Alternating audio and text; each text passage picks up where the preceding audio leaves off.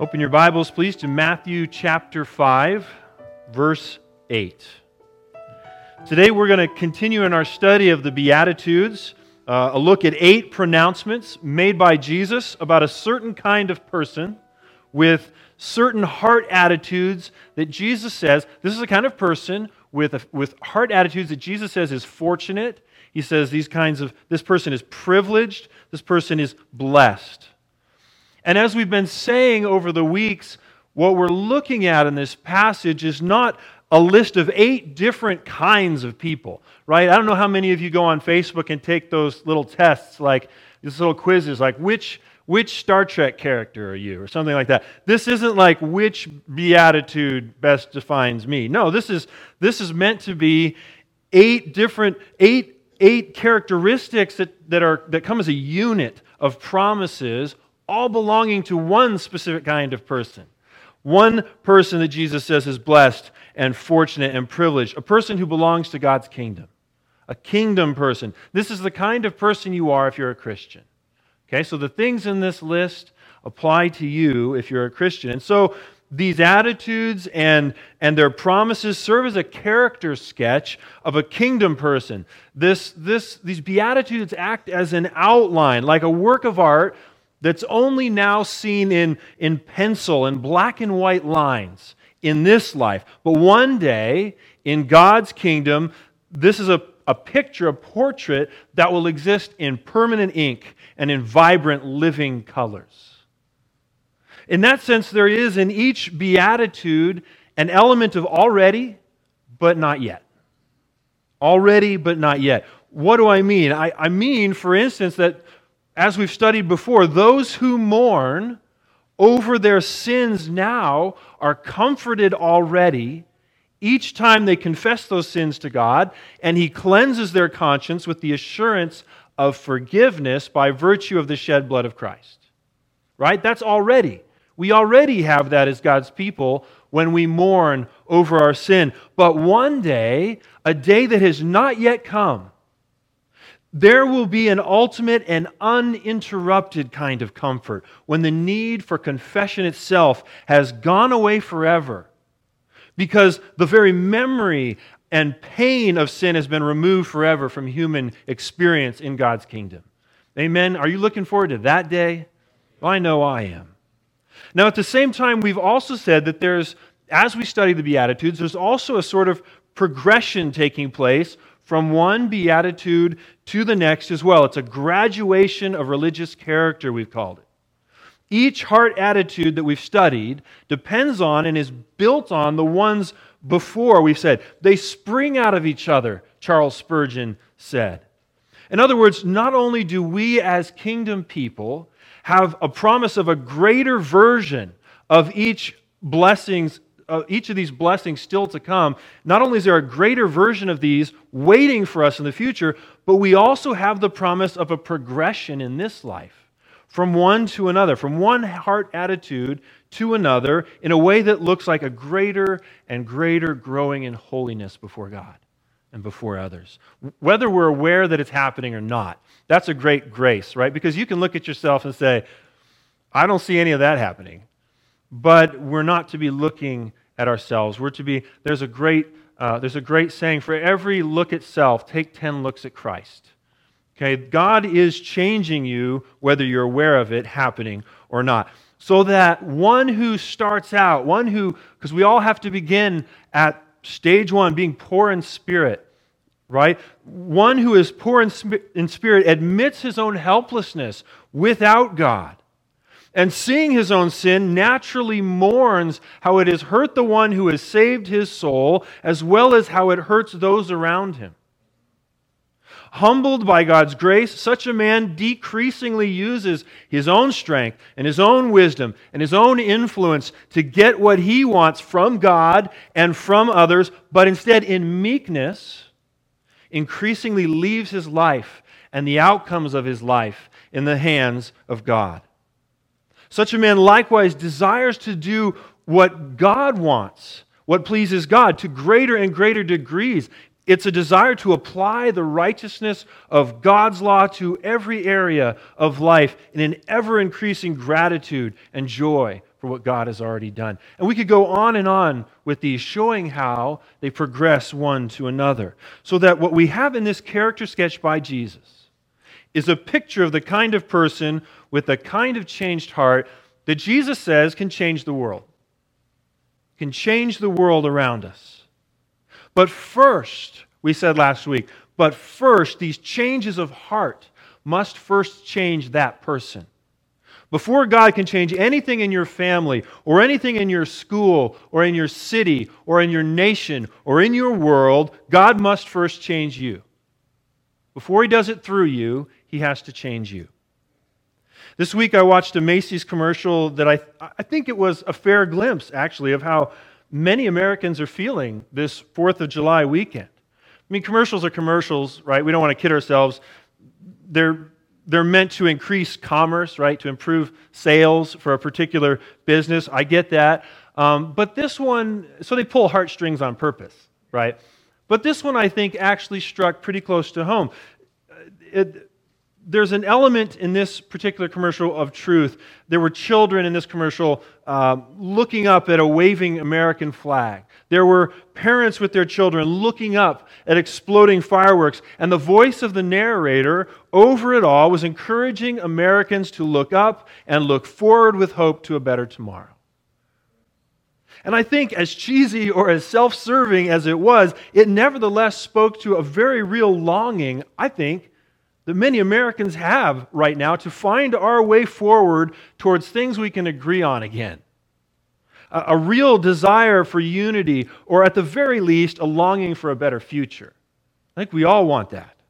We're seeing in our country, like rarely before, a frantic searching for peace. We, we are seeing attempts to purge from our history the impurities of the past, all in the name of making something better out of our future. And we as Christians can affirm the desire for purity and for peace and for a better future, can't we? God's word affirms these desires as well. But I believe, as we'll see in our text today, that the Bible also confronts and challenges some of the ways our country is trying to get there, to that future of purity and peace. And I believe that the Bible offers instead the only alternative that can truly succeed in dealing with the past and looking to the future with any hope, and it is this individual hearts that have been changed by Jesus Christ. And so today we're going to look at the next heart attitude in this list possessed that's possessed by the kingdom person and why that trait makes this person so fortunate so privileged, so blessed, as well as why the world is so blessed to have such a person in it as well. Last week we looked at, what did we look at last week? Anyone remember? Those who hunger and thirst for righteousness and then for mercy, I heard someone say. Those who are merciful. This week we're going to look at the pure in heart. The pure in heart. So let's get right at it. Look with me at verse 8. It's our only verse. Blessed are the pure in heart for they shall see God. They shall see God. That's the promise. You probably all heard the story, so if I've said this before, forgive me. You probably all heard the story uh, of the thief who breaks into the house one night only to hear a voice from the darkness in front of him say these three chilling words Jesus is watching you. The man freezes in his tracks. He's, he strains his eyes. He's looking forward in the darkness, trying desperately to see who's speaking to him, but it's useless. It's just too dark. Great beads of sweat begin to gather on his forehead and threaten to come into his already blinded eyes. He tries to comfort himself with the thought that at least it can't be that Jesus who's watching him, but still, he knows someone is watching him. Someone is looking at him. And when he takes another step, again, a voice comes from somewhere in the darkness ahead of him Ah, ah, ah, Jesus is watching you. Finally, he can't take it anymore. The man throws the switch on his flashlight and thrusts it out in front of him, desperate to see who it is who's speaking. But as he does, as the light illuminates the room in front of him, the thief begins to laugh because there in front of him in a large cage sits a parrot. Jesus is watching you, the parrot warns again just then. Yeah, the relieved thief mutters, I'm sure he is, and he switches off his light with a chuckle. And as the room is plunged back into darkness once more, the man hears a growl behind him as the parrot calls out two final words Here, Jesus! Jesus is watching you. All joking aside, one of the hardest things about being a Christian is the fact that we can't see Jesus, isn't it?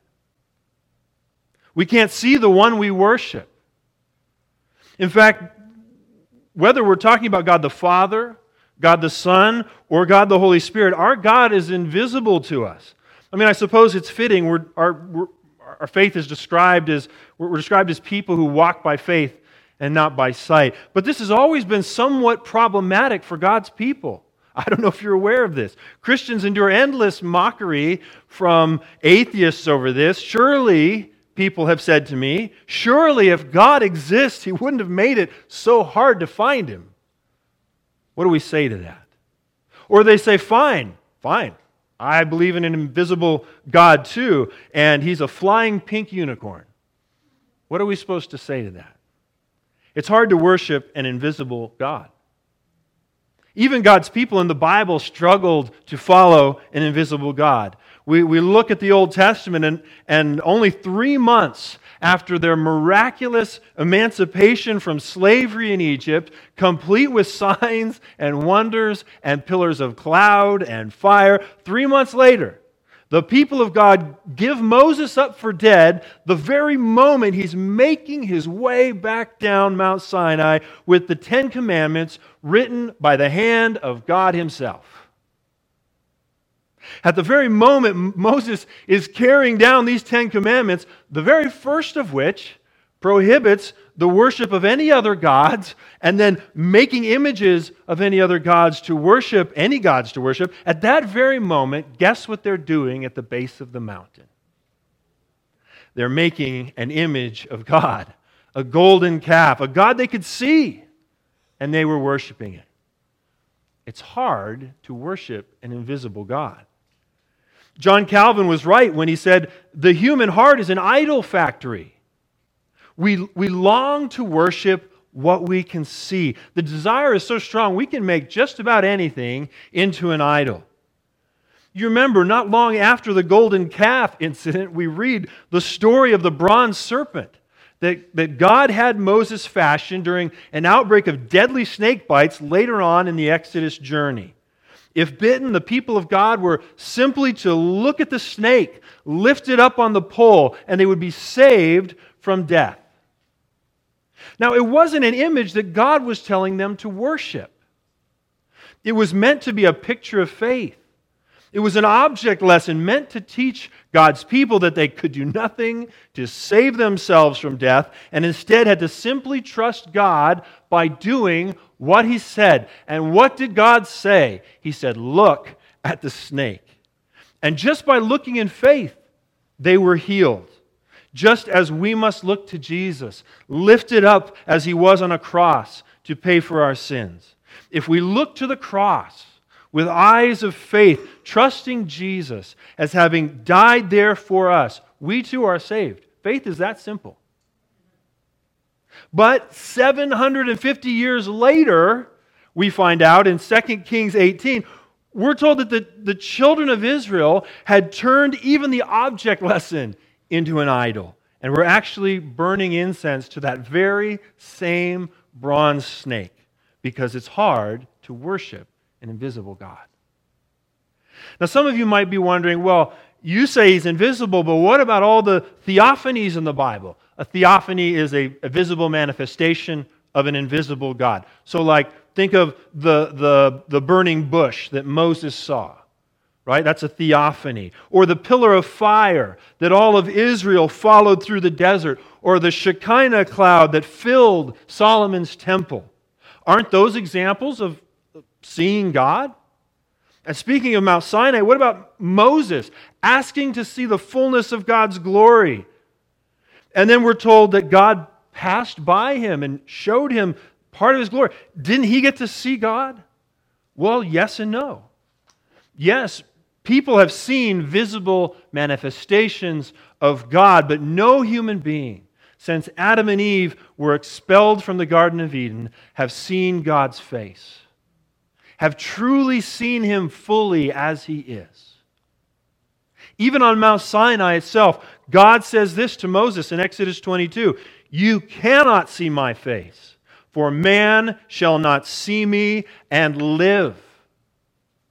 And the Lord said, Behold, there is a place by me where you shall stand in the rock, and while my glory passes by, I will put you in the cleft of the rock, and I will cover you with my hand until I have passed by. Then I will take away my hand, and you may see my back, but my face you shall not see. Even Moses was denied the supreme blessing of seeing the face of God. Why can't human beings see the face of God and live? Doesn't seem hardly fair. Because at the fall, we were corrupted by sin. We lost both the ability and the privilege to see God's face. We were made filthy by our sin. We were made impure. And as a result, says R.C. Sproul, God will not allow himself to be seen by those who are impure. It's for this reason that, that the physical structures of the tabernacle and later the temple itself were ways of walling people off from the presence of God so that he could not be seen or approached. Which was good because, as we're told, the soul who sees him will die. And so it was both a reminder of judgment and at the same time an act of great mercy, because without those barriers, there was a legitimate fear that the holiness of God might break out against all impurity and all evil and destroy it wherever it was found, even in you. Even for the priests, okay, even, even for those who were granted special access past those walls even for the priests who were given permission to approach God beyond the temple barriers, even for the many hundreds and thousands of priests who, over the centuries, would never even get to see a theophany of God their whole lives, even these men had to follow elaborate external rituals and rules just to be clean enough, just to be pure enough to burn incense or offer sacrifices in the temple or on the temple grounds. And, and following these rules was no joke. I mean, not only were these rules extremely demanding, I mean, just very complicated things, but failing to keep them could get you struck dead for your impurity. And so there were special clothes they had to wear, and purification rituals with water they had to follow, and certain foods that could never be eaten, and certain things that could never leave the temple grounds, and certain things that could never enter the temple grounds. And of course, there was blood that had to be regularly spilled and sprinkled on altars and clothing in the mercy seat of the Ark of the Covenant once a year, just to, to cover the sins of the people. But the point here is this with all of that, with all of those rules to follow, that, to stay pure, still following all those rules, none of it made you pure enough to see God. None of it. Which is why, whenever you see someone in the Bible, if you're reading along in your, in, in your Bibles, and you see somebody suddenly, unexpectedly finding themselves in the presence of an angel, much less a theophany from God, what do they do? They fall on their faces in fear. They're terrified. Why? Because they know that, that they're not pure like they should be. They know that what is impure has no right to stand or even survive in the presence of that which is pure and holy. And so Moses trembles before the burning bush. The shepherds in the field of Bethlehem are what? They're sore afraid in the presence of the heavenly host. Try to imagine the horror of Isaiah when he finds himself in Jehovah's throne room. Woe to me, he cries out. Why? Because he is a man of unclean lips. But when Jesus gathers his disciples on this mountain, And he says to them in the presence of the listening crowds that they are blessed because they will see God. What you need to understand is that he is voicing the greatest hope of every God fearing Jew to stand before God's unveiled face once more without fear, like it was back in the garden. To experience the blessedness of finally seeing the very essence of God Himself. To see God, to see the God that they have worshiped and loved, to see Him face to face as He is, without fear of being undone because of the curse of their sinful impurity. Just one glimpse know will be enough to satisfy the soul and calm the troubled spirit. Just one glimpse will be enough to bring final peace, to bring that deep shalom that humanity needs. This hope is, in fact, what is echoed in the highest blessing of Israel, found in, in Numbers 6. The Lord bless you and keep you. The Lord make his face to shine upon you and be gracious to you. The Lord lift up his countenance upon you and give you peace. But how could such a hope ever become a reality? How could this be promised? If Moses couldn't even see the fullness of God's unveiled glory, who could? Who was pure enough to experience such a blessing? The Pharisees? The priests? Who? But notice, Jesus doesn't pronounce this blessing on those who are outwardly clean, does he? You'll notice he doesn't announce that it is those who are following all the laws for maintaining ceremonial purification who are the fortunate, the privileged, the blessed. No, he speaks of an inward purity. As he looks at this little band of misfits that he has called to himself, he speaks not of an outward purity, but of a purity of heart. Blessed are the pure in heart, he says, for they shall see God. They shall see God. Despite what some think, the reason we can't see God isn't because he doesn't exist. It isn't even because God is spirit and eyes of flesh like we have can't see spiritual things. No, the real problem, we're told, that keeps us from seeing God according to the Bible lays deeper. The problem is deeper. The real problem, we're told, is with the heart. Sin has corrupted the human heart. I remember posting that on Facebook one time, and an atheist friend of mine commented, and he said, It must not have been that bad of a corruption. After all, the human heart still seems to pump blood just fine. That's not the kind of heart we're talking about, is it? That's not the kind of heart. We're not talking about a literal flesh and blood human heart that has been corrupted the word for heart comes from the, the Latin word core. It's just a word that means the core, the center of something. And in this case, the center of our being. Just as the human heart is the core of our physical bodies, occupying the most important place in the human system, so the same word is used figuratively for the center of humanity's inward life. The source uh, or seat of all the forces and functions of the soul and spirit, that place in us where God bears witness to himself. That is what is corrupted, and that is why we cannot see God.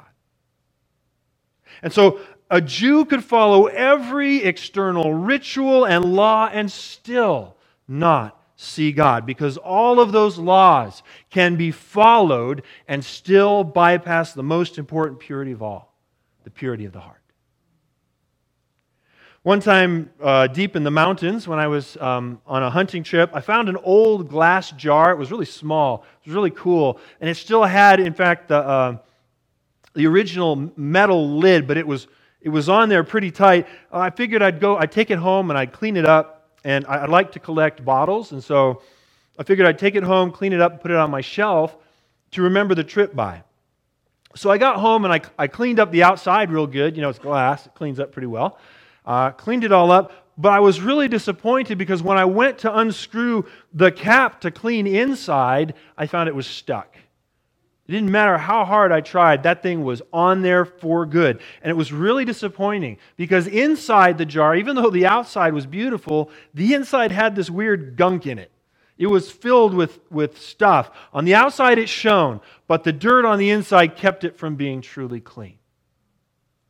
Now, Jesus had a strikingly similar critique of the scribes and Pharisees in Matthew 23, two groups who fixated on external purity. This is what he said Woe to you, scribes and Pharisees, hypocrites!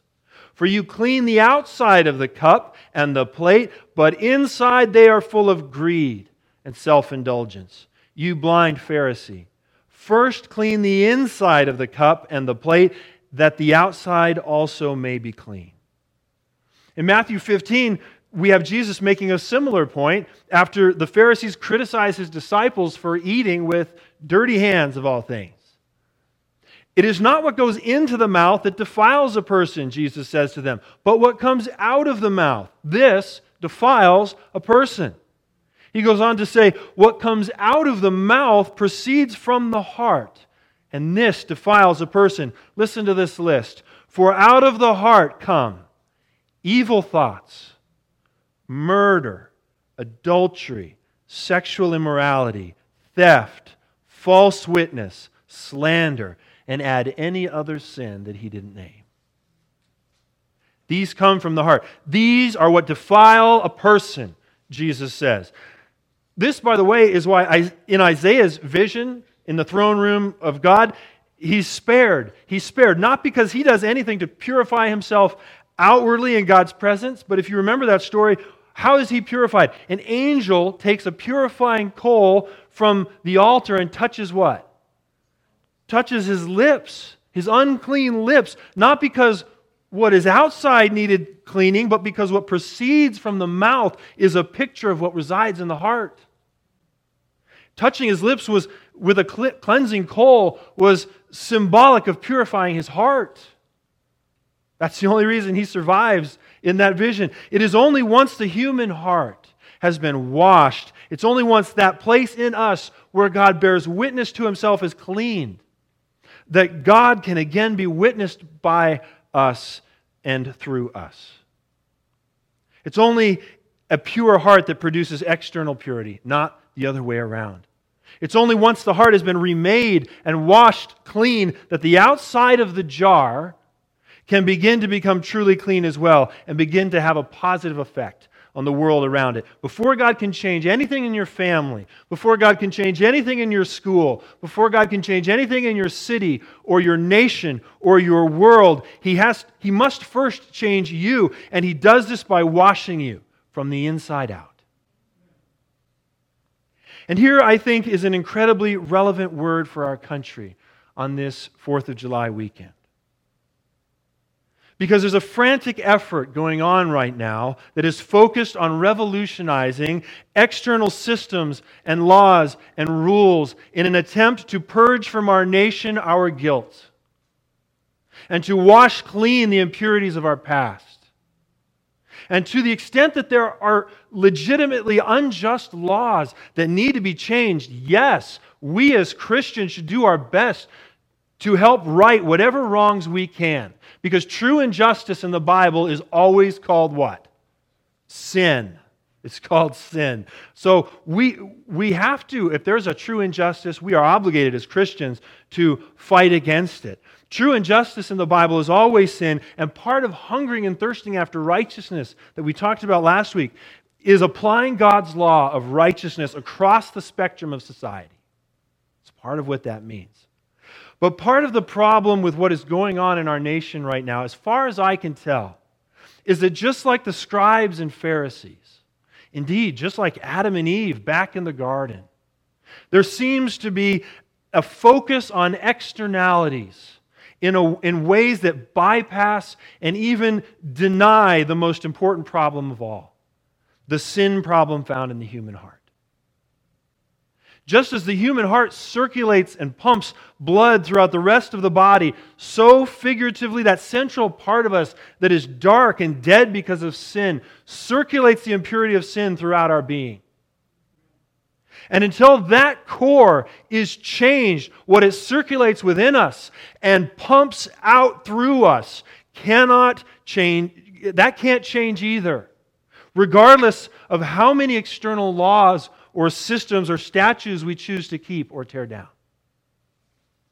Until we face the heart of the problem, we will only continue to use band aids to cover bullet wounds. Or, to be more precise, we will only continue to use fig leaves to cover a fractured heart. And so the question we have to ask ourselves is this How can human hearts be made clean? How can human hearts be made whole? Because the cap on the jar is stuck, and no one can break the seal to clean up what's inside. No one, that is, except Jesus. Blessed are the pure in heart, for they shall see God. What the disciples understood Jesus to mean as they hear him say this, what they understand him to mean by pure in heart in that moment on the mountain, we can't be sure. But whatever they understood him to mean, we can certainly now look back and see that Jesus himself was the way to this purified heart, as well as the only way to see the face of God and live. How do we know this? Well, we could look at a number of different places in the Bible to prove this, but just consider, just consider Paul's words to the church in Corinth in 1 Corinthians chapter 6. There he begins with a graphic profile of the impure human heart as well as its sure destiny. Listen to what he says Do not be deceived. Neither the sexually immoral, nor idolaters, nor adulterers, nor men who practice homosexuality, nor thieves, nor the greedy, nor drunkards, nor revilers, nor swindlers will inherit the kingdom of God. And such were some of you, he says to the church in Corinth. And I have no doubt that such were some of the disciples as well. But then Paul says this, but you were what? You were washed you were sanctified. You were justified, he says. How? In the name of the Lord Jesus Christ and by the Spirit of our God. What, what that is, is, a the, is theological shorthand for saying they were saved and their hearts were purified by the person and work of Jesus Christ. They were, first of all, they were washed. They were washed. First, uh, Titus 3, 4, and 5 says this when the goodness and loving kindness of God our Savior appeared, He saved us, not because of works done by us in righteousness, but according to His own mercy, by the washing of regeneration and renewal of the Holy Spirit. Ezekiel 36, 26. And I will give you a new heart, and a new spirit I will put within you, and I will remove the heart of stone from your flesh and give you a heart of flesh. They were washed. That means the Holy Spirit supernaturally cleansed and recreated their dead hearts, quickening them from spiritual death to spiritual life on the basis of the shed blood of Jesus. Jesus traded his life for theirs so that he got death and they got life. And the same thing is offered to you. Second of all, they were justified. They were justified. 2 Corinthians 5:21. For our sake he God made him Jesus to be sin who knew no sin, so that in him we might become the righteousness of God. That means God counted the pure and holy righteousness of Christ's heart as though it were their own. Those, those people in Corinth that he's talking to, the disciples that Jesus is talking to, you, if he's talking to you, if you're a believer, this is what happened. God counted the pure, holy heart of Christ as though it were your own and took all the dark impurities of your heart and counted that as belonging to Christ. And at his death, the guilt for those things was buried and gone forever, and he offers the same thing to you. They were washed, they were justified, finally they were sanctified. Romans 6:19 just as you once yielded your members, the parts of your body, to impurity and to greater and greater iniquity, to bigger and bigger sin, more and more sin, so now yield your members to greater and greater righteousness for sanctification. They were sanctified. That means they experienced a definite point in time where there was a break from the ruling power and love of sin in their hearts, and they turned to Christ. And from that moment on, God was working in their hearts to make them progressively more free from habits and patterns of sin and progressively more and more like Jesus in their actual, actual lives. And He offers the same thing to you. Come now, let us reason together, says the Lord. Though your sins are like scarlet, they shall be white as snow. Though they are red like crimson, they shall become like wool. Isaiah 118. If we walk in the light as he is in the light, we have fellowship with one another, and the blood of Jesus his son cleanses us from all sin. 1 John 1 7. And so we ask, what can wash away my sin? And the answer comes, nothing but the blood of Jesus. What can make me whole again? Nothing but the blood of Jesus. Oh, precious is the flow that makes me white as snow. No other fount I know, nothing but the blood of Jesus.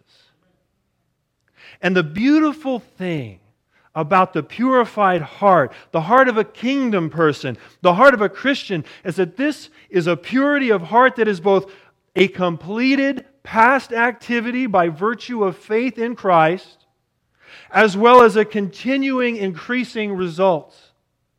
It doesn't stop until death, until you see Christ. By virtue of the sacrificial death of Christ, said one commentator, Christians are a new and purified people for God's possession. And now, he says, able and willing to perform the corresponding works. What works? The good works which God prepared beforehand that we should walk in them. Ephesians 2:10. The inward life of believers is cleansed from past sin, but it doesn't stop there. Your life, if you're a Christian, has been cleansed from past sin, but it doesn't stop there. It then becomes, God then makes your heart wholeheartedly directed and devoted to God. What does that change? What does that change? Everything, Eric says. You ever notice that, I don't know, some people don't like looking at other people's eyes when they're talking to them. But if, if you do, if you make a habit of trying to look at someone in the eye when you're talking to them, you ever notice that you can't focus on both eyes at the same time? Right? You got to pick one. You got to pick one and stare at it. Otherwise, you end up staring at the bridge of their nose and then you get cross eyed. It's not a good thing. Or how about this? Why is it illegal to drive and text at the same time? Why is that illegal? Well, because it's, first of all, it's just stupid. But it's because, because why? Because your, your, your attention is divided right? You, when you're doing that, you can't do either one of those things right. You're either going to veer off the road or you're going to text something inappropriate to the wrong person. Neither one of those is good. And this has always been part of the problem of the impure heart. The impure heart is always a double minded heart, a divided heart. The impure heart cannot see God in part because it's always trying to look in two directions at once. The impure heart keeps driving off the road because it's looking back over its shoulder as it runs from the guilt of sin. But here is the continuing trajectory of the heart that has been washed clean of sin's guilt. It is a person whose single minded loyalty to God begins producing more and more progress in more and more areas of their life. It is a person who God is purifying more and more through the reading of His Word, through prayer, through the fellowship of the saints, and yes, through the trials and testings of life. All of those things serve to purify us. Through it all, God is cleaning away the filth both inside and out. And the more He works to cleanse us in our lives, the more His glory is able to shine through that jar of our lives to affect the people around us. And so, this is the next trait. If you've been waiting to take notes this whole time, I know some of you, it's just the thing you look forward to all week long. If you've been waiting to take notes, this is the next trait of the kingdom person, the kind of person Jesus says is fortunate, privileged, blessed. A kingdom person is one who is forgiven of sin and given a single minded loyalty to God. A person who is forgiven of sin and given a single minded loyalty to God. Why does this make such a person fortunate? Because such a person is free from lingering guilt and made increasingly able to see God. Blessed are the pure in heart, for they shall see God. If you're a Christian, your past has been forgiven. And because of that, you can stop looking over your shoulder. Now you can look in one direction. You can look forward. You can look upward. You can look heavenward. Because of Jesus, you've been made able to increasingly see God in His Word, see God in your life, and one day, in person, see God face to face. And on that day, according to 1 John 3 2, we shall be like him. We shall be like him because we shall see him as he is. What does that mean? I don't know, but it sounds great. We shall be like him. It seems to mean that on that day, our purification or sanctification process will finally be complete. And in that glorified state of finished purity, our hearts will at last be equipped to see the Lord face to face as He is. Or, or, it may also mean that on that day, it will be the first glimpse itself of His face that will change us that will push us across the finish line, that will complete the good work God has already begun in us. That just as one look at Medusa changed the flesh of warriors into stone, so one glimpse of God will finish the change of stony hearts into flesh. One look into those fiery eyes, like coals taken from the altar, will sear away at last every trace of corruption in our hearts so that we can be like him. Whichever the case, we have a promise, says R.C. Sproul, that the God whom we have worshiped without seeing is the one whom we will behold face to face. And it will change us forever. Have you ever wondered why so many of the building materials in the New Jerusalem in Revelation chapter 21 are described as transparent, gem like, clear? I mean, you've got rivers of crystal, you've got walls built of jasper, you've got streets of see through gold. The whole city described as having the glory of God, its radiance like a most rare jewel, like a jasper clear as crystal. Why all the clarity? Why all the clarity? It is because in the new heavens and the new earth, nothing will ever be allowed to veil or obstruct any part of God's glory anywhere, ever again. Nothing unclean will ever enter the city. No impurities will ever stain its laws. No filth will be able to interrupt the light of his glory, not even anymore in the jars that are us. It will be a transparent city built for a transparent people. And the glory of God gives it light, and its lamp is the Lamb. Revelations 21 23. Friends, as we look up at our waving American flags this 4th of July weekend, and as parents with their children look up at the exploding fireworks, and as we listen to the many voices encouraging Americans to look up and forward with hope to a better tomorrow, let us not forget to first look to Jesus. Because unless our hearts have first been washed by the blood of Christ, all of our looking will be in vain because we will have missed the face of God. But to you who have looked at Jesus already, to the kingdom people, to the pure in heart, Jesus says this You are blessed you are blessed. To you, God says this lift up and raise your head because your redemption is drawing near. To you, he says this the Lord bless you and keep you. The Lord make his face to shine upon you and be gracious to you. The Lord lift up his countenance upon you and give you peace.